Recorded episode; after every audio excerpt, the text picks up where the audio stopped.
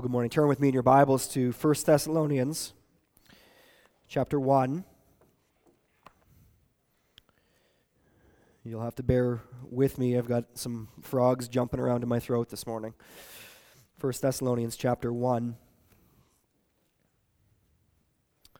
going to read the entire chapter beginning here in verse 1. This is God's living and active word to us. Paul, Silvanus, and Timothy to the church of the Thessalonians in God, the Father, and the Lord Jesus Christ. Grace to you and peace. We give thanks to God always for all of you, constantly mentioning you in our prayers, remembering before our God and Father your work of faith and labor of love and steadfastness of hope in our Lord Jesus Christ. For we know, brothers, loved by God, that He has chosen you, because our gospel came to you not only in word, but also in power and in the Holy Spirit and with full conviction. You know what kind of men we proved to be among you for your sake, and you became imitators of us and of the Lord. For you received the word in much affliction with the joy of the Holy Spirit so that you became an example to all the believers in Macedonia and in Achaia. For not only has the word of the Lord sounded forth from you in Macedonia and Achaia, but your faith in God has gone forth everywhere, so that we need not say anything. For they themselves report concerning us the kind of reception we had among you, and how you turned to God from idols to serve the living and true God and to wait for his Son from heaven, whom he raised from the dead, Jesus, who delivers us from the wrath to come. May God add his blessing to the reading of his word. Let's pray together. Father, even as we have just sung, we do ask that you would show us the glory of your Son, Jesus. That you would bring your word even in power, in the power of the Holy Spirit this morning. That your people would be built up, strengthened in faith, hope, and love, even as we gaze upon the sufficiency of our Savior, your Son Jesus. Lord, we thank you that you have, by your grace, brought us even to this place this morning. And we are anticipating that you will do your work among us, that you will continue to work among us, even according to your promises, that you will begin, that you will complete the work that you have begun in us. I do pray for the other churches in this region as they gather to preach. I pray in particular for Fairview Baptist and for Grace Church of Cochrane as the word is heralded from those pulpits this morning as the saints gather to sing and pray and to encourage one another. I pray that there would be a great gospel witness that would resound forth from them. And all this for your glory. We do pray for the various leaders that you have put over us, for our prime minister, premier, for the mayor of the city, for other elected officials, and ask, Lord, that you would cause it to be so that you would bring the gospel to them, that you would, you would be so kind as to put in their pathway men and women who have the full conviction of the gospel and would declare it and even would exemplify it even in their actions. So we pray for the salvation of these individuals and that you would even restrain them from doing what is wicked and contrary to your will, that they would truly be servants of the living and true God. And Lord, we do recognize that we are a people. We feel the afflictions that are upon us, much of which is due to our own sin, but sometimes to the sins against us, and, and other times just to the fact that we live in the world that is under the curse and is groaning for the day of redemption. And so I pray that you would give comfort. Lord, we do ask for comfort, particular for the Fontanilia family, for Grace and her family as they mourn the loss of Grace's brother. Draw near to them and give them the comfort of the gospel. Help them to rest, even in the hope that they have been secured and saved from the wrath to come. And so, Lord, now we ask that you would meet us, attend to the preaching of your word. May it be done in the power of the Holy Spirit and with full conviction for the edification of your church. We ask in Jesus' name. Amen. You may be seated.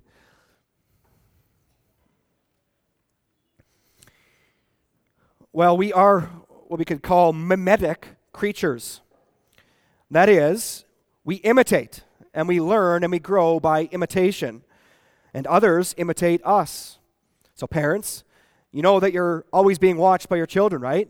Your children learn how to speak good words and not so good words by watching you. Uh, they learn facial expressions from their parents. Young athletes, they grow in skill by imitating the veteran players on the field and, and the rink.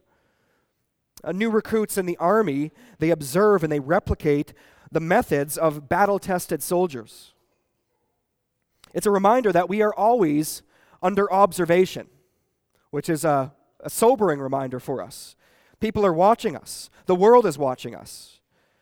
And as Christians, of course, God has put into us a desire that we would be a people who would be ones that are imitators of God, that others around us would see and say, that's a person who knows the Lord, who follows the Lord. They're, they're a person worth imitating. If you will, we want our lives to be a template of the gospel, a template that follows the very pattern of life that Christ himself lived as the trailblazer. Well, we see here that the Thessalonian church was a church that was imitating the Lord, and as such, we can call them a typical church. A typical church. Now, often when we use that word typical, we don't use it in a positive way, right? We think of, oh, that's so typical of that person in a negative way. But actually, when we think of a typical church, we think of it in a positive manner. That the Thessalonian church is an exemplary church. And so, in this prayer of thanksgiving, that Paul and Silvanus, who is usually called Silas, and Timothy give to this church, they point out the different ways that the Thessalonians are, in fact, a typical church in an atypical context. Look there at verses 6 through 7, where these missionaries say, And you became imitators of us and of the Lord. For you received the word in much affliction with the joy of the Holy Spirit, so that you became an example to all the believers in Macedonia in Achaia. That word example there is the word you've heard mentioned from this pulpit many times, is the word tupos, from which we get our English word type or typical. In other words, the idea here is that they are a template church. They're an exemplary church in the region, a church that is imitating not only the Apostle Paul and Silas and Timothy, but the Lord Himself. And as such, they are worth imitation. And it's amazing that you think that even today, the testimony of the Thessalonians' typical church is actually building up and being followed by believers around the world, including you. This church that was planted by Paul and Silas on Paul's second missionary journey, which you can read about in Acts 17, when they came there with the gospel, many Gentiles in that city responded in faith to the gospel. And immediately they faced very fierce opposition from the Jews.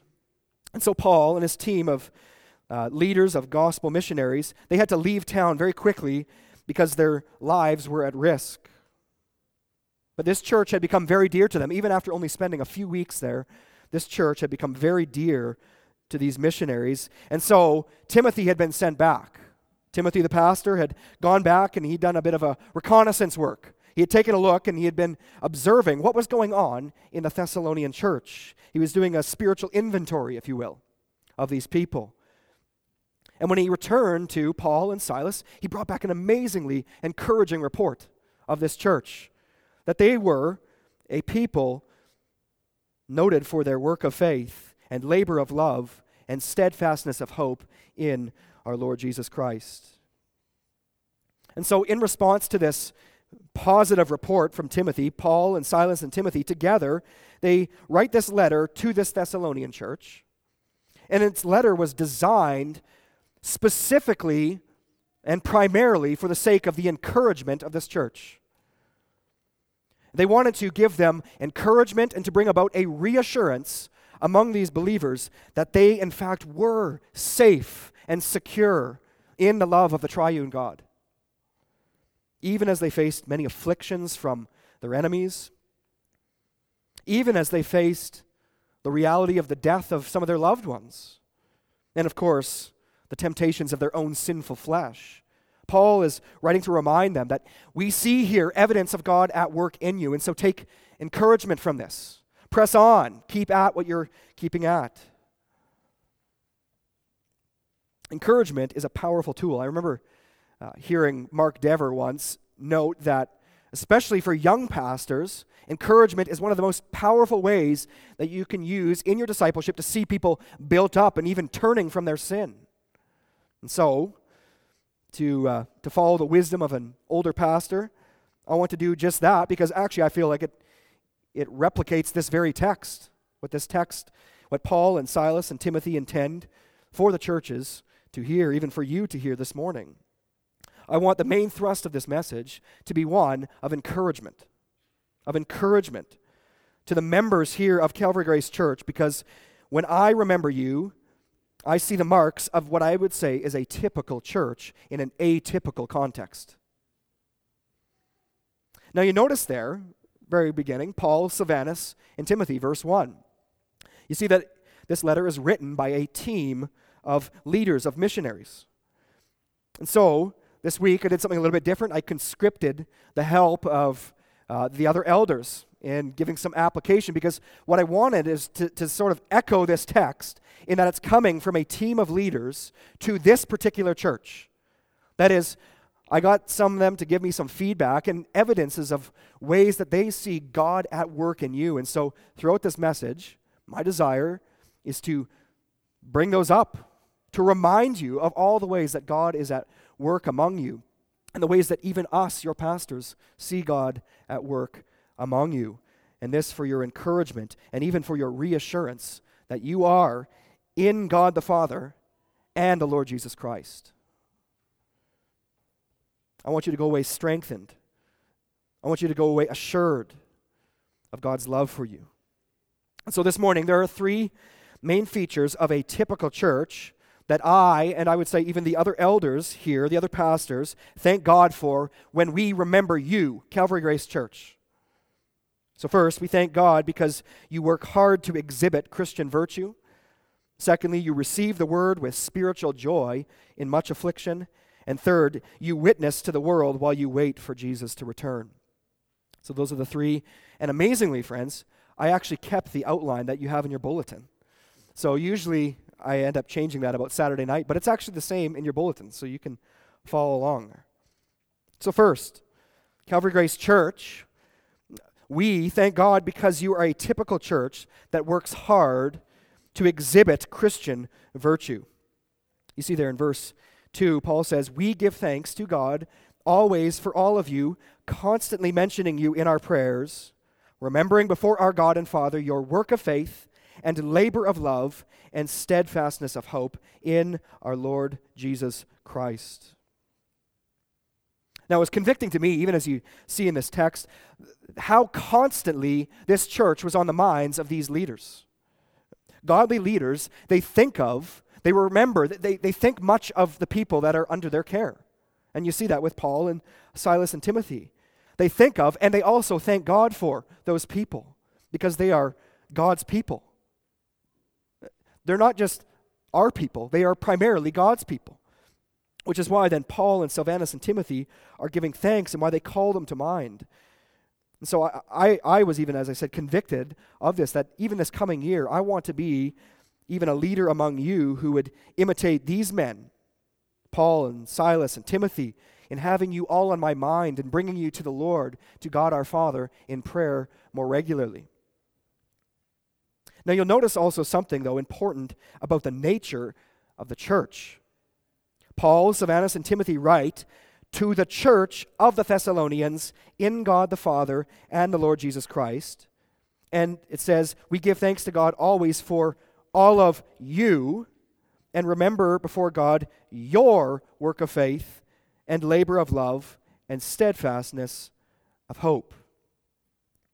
So, the first thing to remind ourselves of is that a true church, which is marked out in a local church, even like the Thessalonians were a local church, it is one whose primary identity, whose primary security is in God the Father and the Lord Jesus Christ. If you will, we are Calvary Grace Church of Calgary, but our true spiritual location is in God the Father and the Lord Jesus Christ. That's where you actually reside. That's your primary identity. But you also see here that this church has well defined borders to its membership, don't you? See, these leaders, they know and they are able to thank God for all of you. That is, they actually have real people in mind. It's, it's not just some vague group of people out there. They know, you know, Jack and Jill over here, and Joe over there, and Sandy over there. They know who these people are. They're defined. It's a well defined membership, and such that they are able to give thanks to God for them because they are exhibiting even the fruit of being in God the Father and the Lord Jesus Christ, namely the work of faith, the labor of love, and the steadfastness of hope in the Lord Jesus Christ. Now you'll notice that the thanksgiving and the direction of that thanksgiving is absolutely key for understanding everything else in this text. We give thanks to God. You see, it is true that believers must exhibit good works that come from faith and labor that comes from love and endurance that comes from their hope in Christ. So it's not just this let go, let God type of idea of sanctification. There's an activity here. And yet, the reason they thank God is because they recognize that the source of anything good in that church comes from God. And the same is true about you. Any work of faith, any labor of love, any steadfastness of hope is something that God is producing in you, which then renders us that we have to give thanks to God for you. It's His work. See, one of the remarkable features of this prayer, even as it looks to the example of the Thessalonians, is that all behind it and under it is this remarkable emphasis on the believer's secure position, as I said, in God the Father and the Lord Jesus Christ. And even, he's going to talk later about the Spirit who works powerfully through the preaching of the Word. You see, it is the operation of the triune God that brings about any kind of faith and the fruit of faith in the believer. One of the encouragements that uh, one of your pastors would have for you this morning is that as he looks out and sees you and remembers you, he said that he sees a people who have been changed not by behavior modification, but by the Spirit.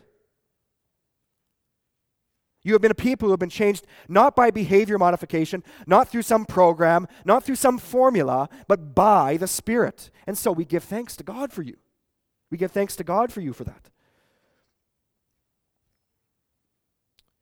Though Christian virtues come from God and they begin in this inner life, they don't stay hidden, though, do they? They work themselves out in real time in relationships.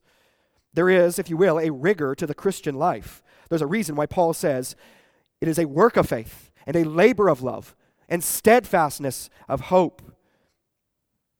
Faith, hope, and love are not passive qualities. They produce self giving, persevering, hard working Christians who give of themselves, who even die to themselves every day for the good of others in the service of God. Another one of your pastors, as a means to encourage you, he noted that he is so thankful that when he remembers you, he considers your cheerful generosity. I've had the privilege of kind of surveying over numbers for the last week here. Maybe it's not a privilege for a lot of people, but I've had the privilege of surveying over, and I say it's a privilege because when I look at those numbers of our budget and what we brought in last year in 2022, what I see there is evidence of God at work in you. That God has freed you up from being so consumed with material things that you are so consumed with the mission that you want to give and give and give. It's a mark of God's work in you. It's evidence of your faith and hope that you are not setting your hope on the uncertainty of riches, but on God who richly provides us with everything to enjoy. See, love requires labor. And so it is true that typical churches, exemplary churches, are going to be very tired churches. I don't know, do any of you feel tired in what it takes to love? What it takes to love these people in this room? People who are different than you, people who have all sorts of different preferences, different convictions on all manner of things politics, COVID, and otherwise.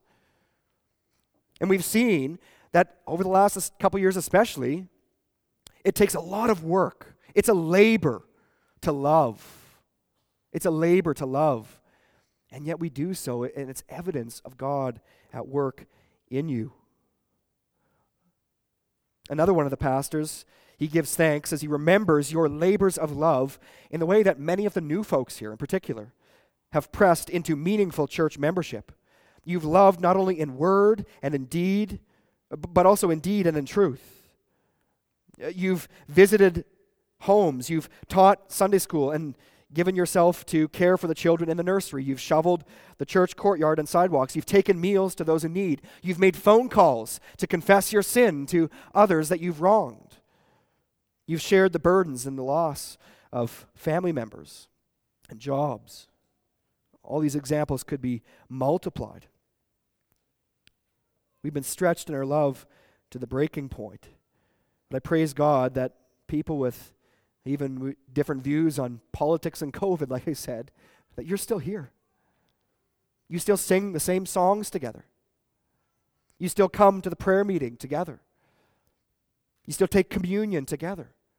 It's a labor of love, evidence of God's work in you. And many of you are enduring in hope. Enduring in hope is looking forward to the future promises of God and the security you have in Christ, even as the present that your eyes see just looks dismal. Looks like it's a dead end. And for this reason, brothers and sisters, you should have confidence then that you are secure in God the Father and the Lord Jesus Christ, which brings me then to a second feature that I see typified in you. So, first, we thank God that you are a people who uh, that you are a people who exhibit Christian virtue. But secondly, I thank God that you are a typical church because you receive the word in much affliction with the joy of the Holy Spirit. Look at what Paul says in verse 4 and following. For we know, brothers, loved by God, that He has chosen you because our gospel came to you not only in word, but also in power and in the Holy Spirit, and with full conviction. You know what kind of men we proved to be among you for your sake.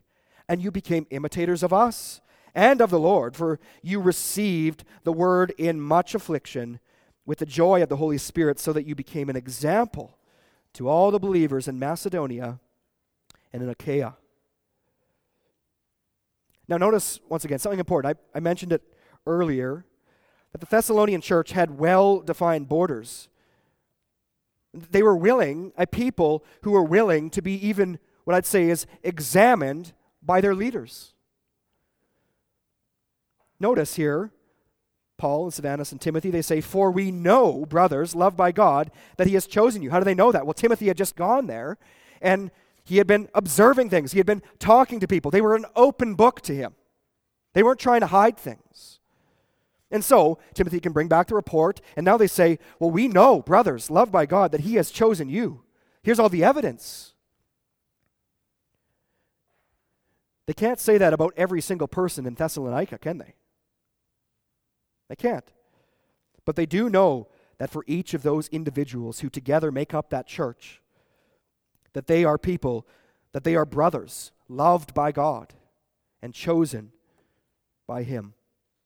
And so, really, then what we see worked out here is that there is then a process, even to giving assurance of salvation to a local church. You see that there?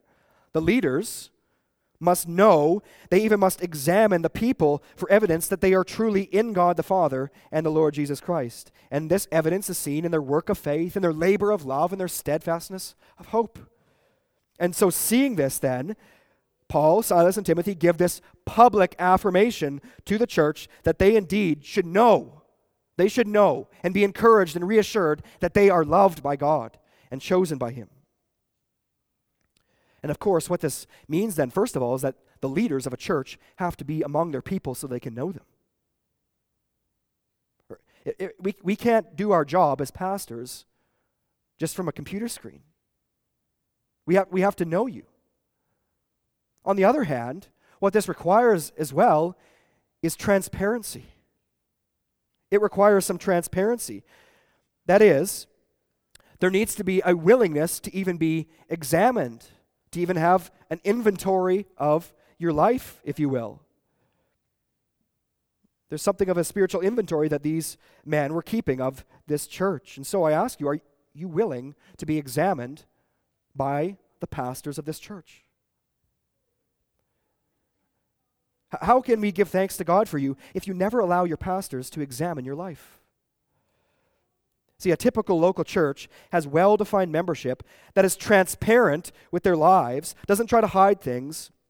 And so, as they are transparent, then the leaders are able to look around and see and give you encouragement and say, Press on. You're doing great. Keep believing. You should know that you are loved and chosen by God. So the pastors need to be among their people, but the people also need to be transparent and willing to be examined. And so that's why church membership is not just a show up and sign up event. That's why we have a, a process. We don't have a chapter, verse, and number, but we have these things that together, when you read through them, you see, oh, yeah, the assurance of salvation that is given to a church does not come just because a person says, oh, yeah, well, no, I'm good, I'm in. No, there's a process in place here. There's a process of examination of the evidence, even. And I would just say to you so maybe, you, maybe you're not willing to be examined. Maybe you're not willing to go through the process. Well, I encourage you to wrestle with this text. And for those of you who maybe have you know, gone partway through the process or have expressed concerns, and the pastors have said, Well, we'd like to do some follow up with you. It's not because we're necessarily saying, you're not a believer. We're not the ones, the ultimate judge. We're just saying there's some evidence here that we need to look at. We don't necessarily see your work of faith and labor of love and steadfastness of hope.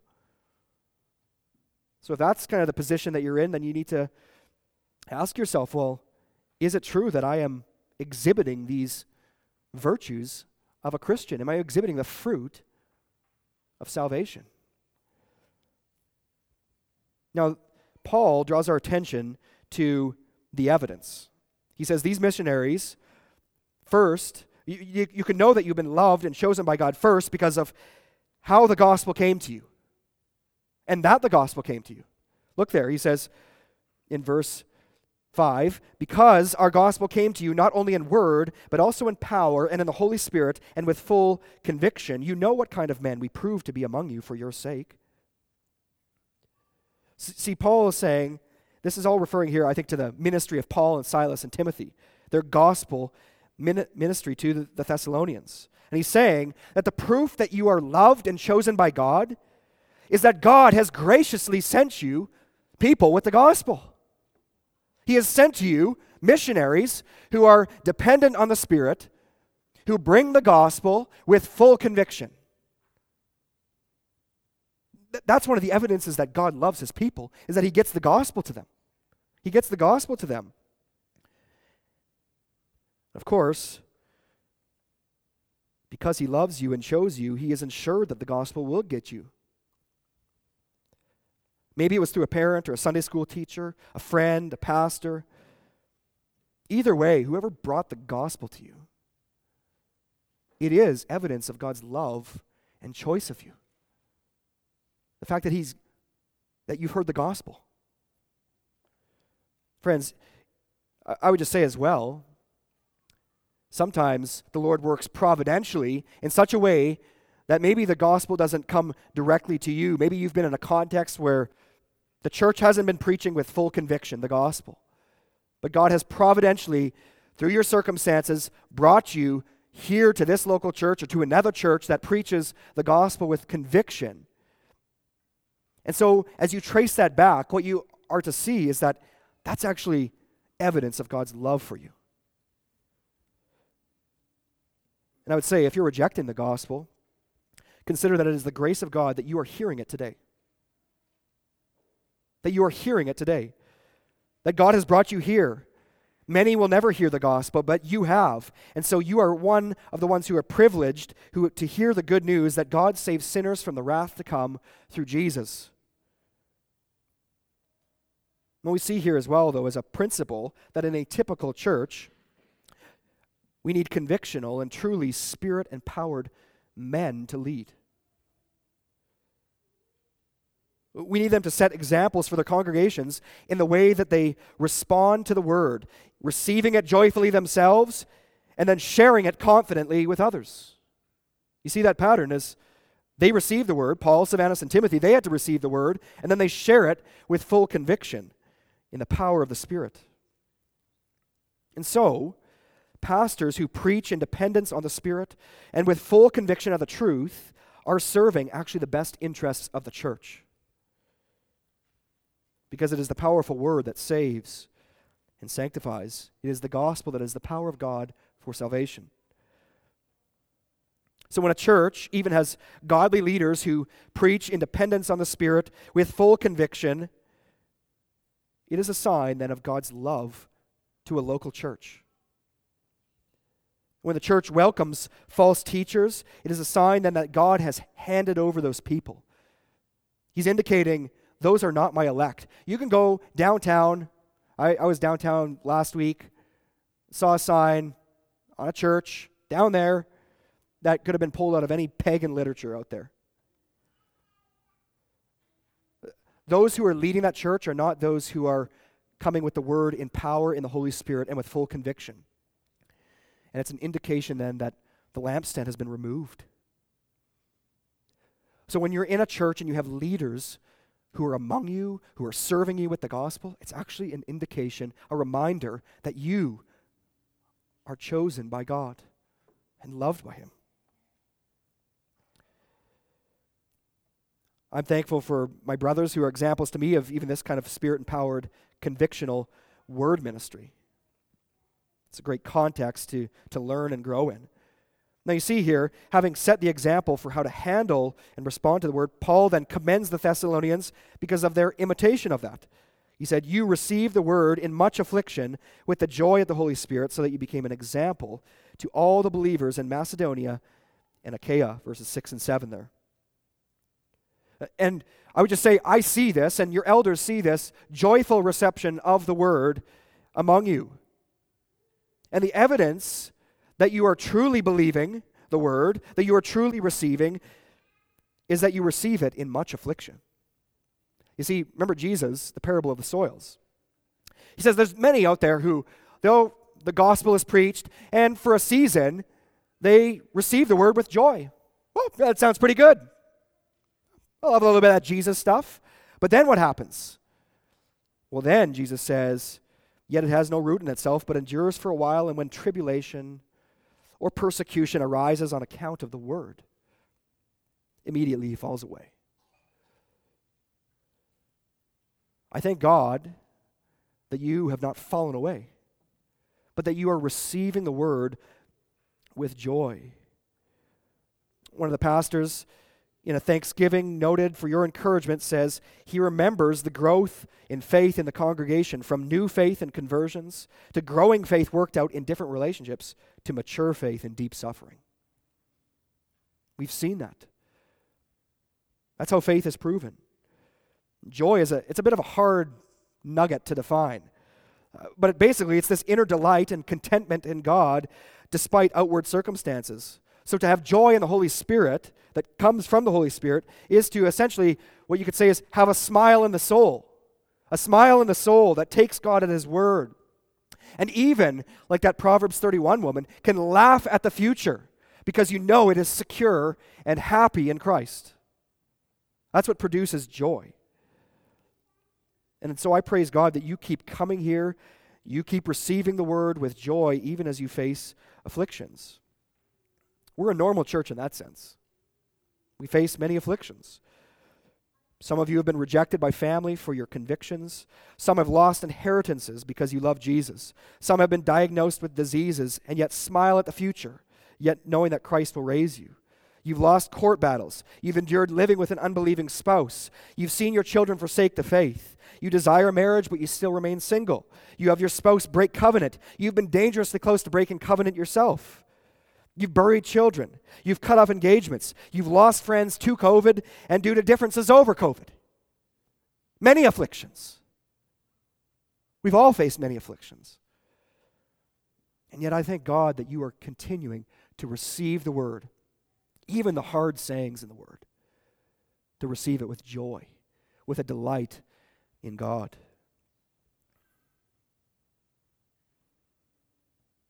One of the pastors here noted his thanks to God because he sees that though people in this church have sinned greatly, and they've been sinned against greatly, you have discovered that the gospel is for forgiveness, not performance.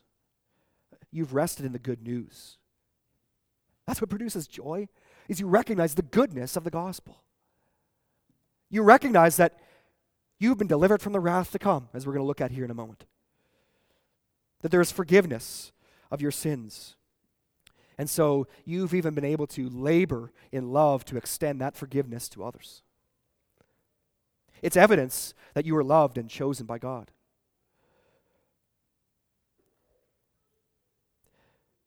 But you not only receive the word, you also share it with confidence and integrity, which brings me to the third and final feature that I thank God for when I see you and your elders, when we see you, we thank God because you are a witness to the world, even as you wait for the Son to return from heaven.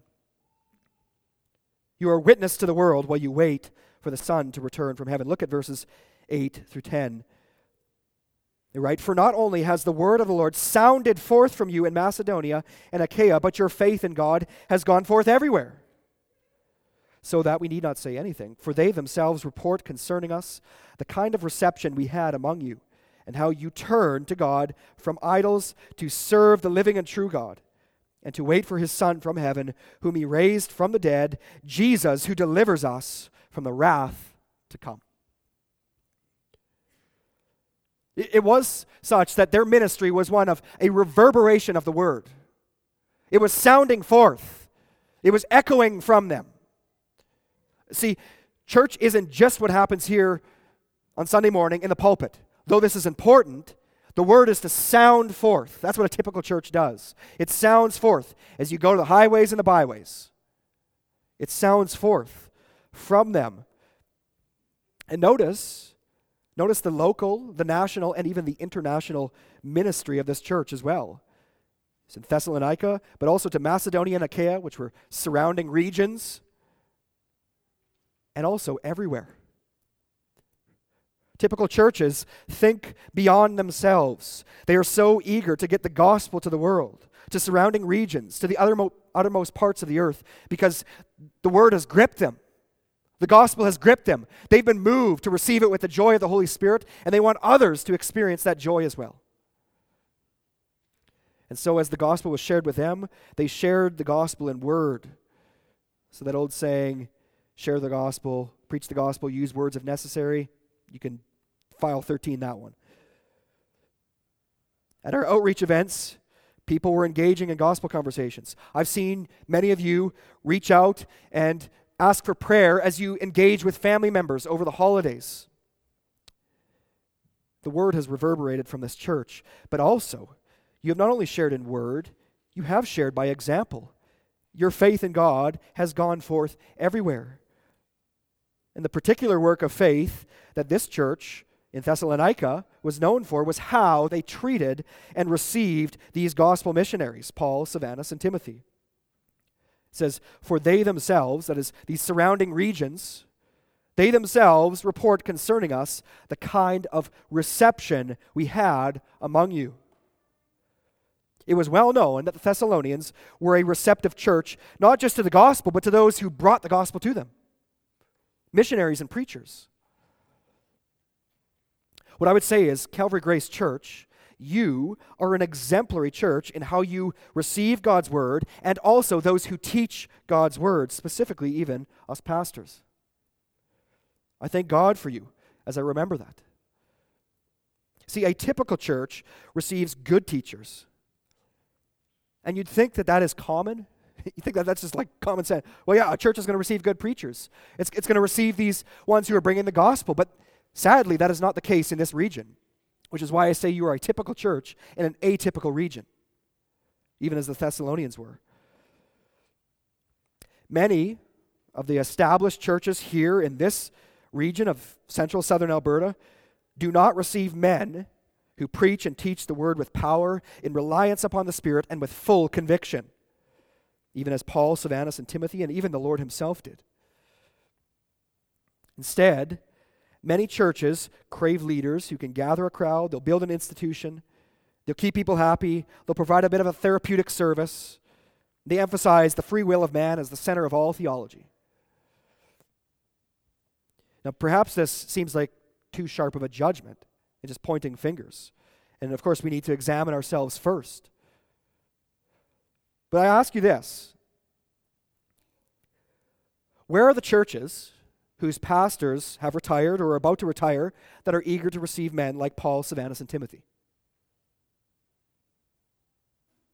If anybody knows, where are they? I know of I know of several men in my small circle of friends who are eager to preach the gospel.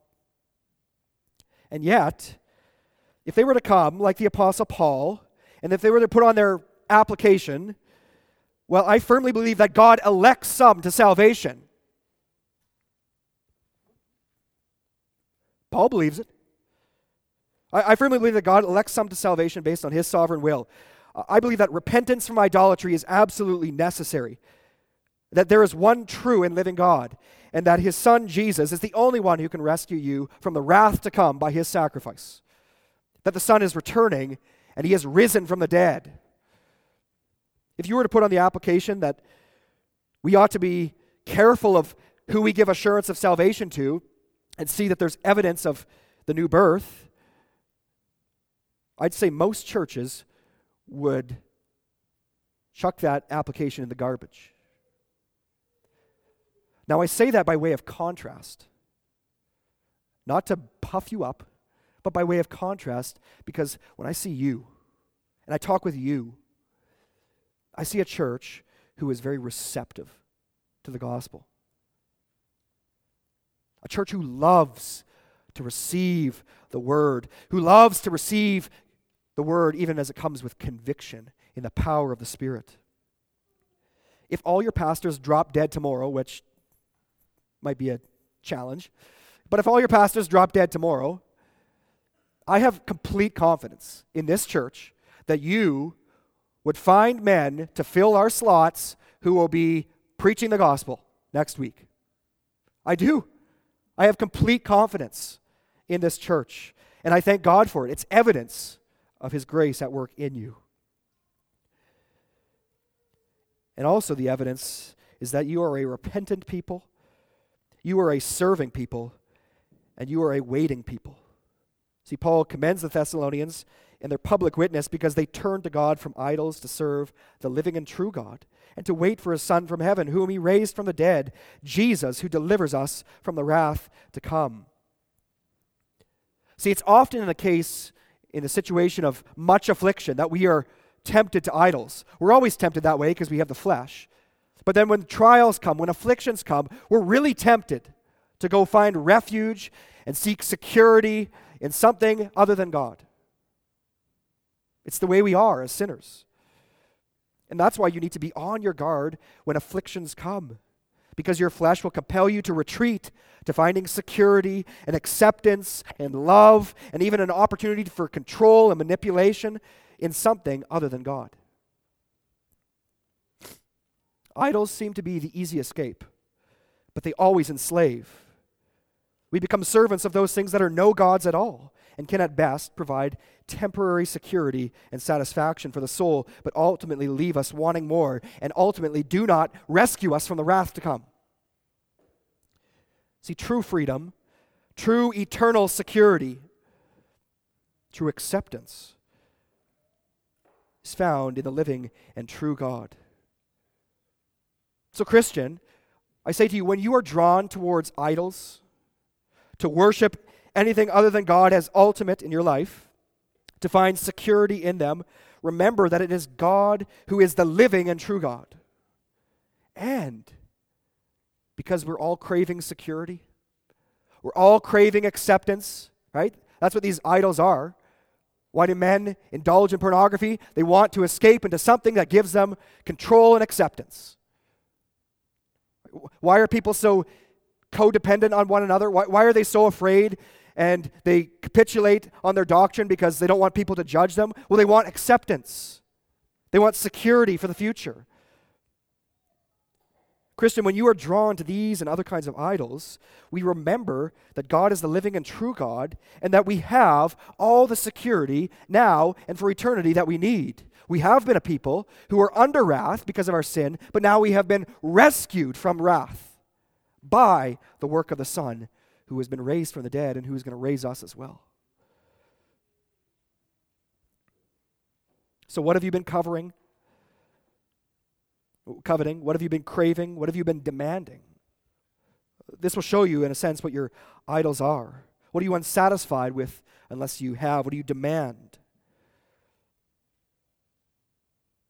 If you're enticed by the idol of feeling loved and accepted, well, then you remember and recall the gospel that you are loved and chosen by God. Are you tempted to be a people pleaser because you don't want to face their judgment? Well, then you remember that there is no judgment left for you. You have been rescued from the wrath to come. See, this is actually how the gospel helps us root out sin and temptations to idolatry. You have all that you need in God the Father who chose you before all time and who sets his love upon you. You have all you need through the Son Jesus, who came and has rescued you from the wrath to come by bearing that wrath in himself, and who is coming again to raise all those who believe in him. And you have all that you need, even the power of the Holy Spirit, who is continuing to do the good work in you. He will continue to make you even an even more typical church. That's my encouragement for you is that you would be a people who then continue to rely on the Spirit and the Word, who run with confidence to Christ to rescue you, and who rest securely knowing that you are loved and chosen by God. Let's pray. Father, as we've heard your word and we are confronted by our own sin, we are thankful that you are a God who redeems sinners, who rescues us from the wrath to come. May it be so for any here today who have not been rescued, that today would be the day of rescue. And that this would be a day in which they rest and rejoice in the joy of the Holy Spirit that they have been rescued. And for those who have, we ask that you would help us to excel in these things, give encouragement to these saints. We ask for your glory in Jesus' name. Amen. I invite you to stand as we sing together. There's only rescue from the wrath to come in Jesus Christ. If you don't know this, if you don't have confidence, then come talk to one of the pastors, talk to somebody else. But for those who are believing and have been rescued, hear this benediction, even from the end of Thessalonians. Now may the God of peace himself sanctify you completely, and may your whole spirit and soul and body be kept blameless at the coming of our Lord Jesus Christ. He who calls you is faithful, he will surely do it. That's our confidence, friends. Go in peace.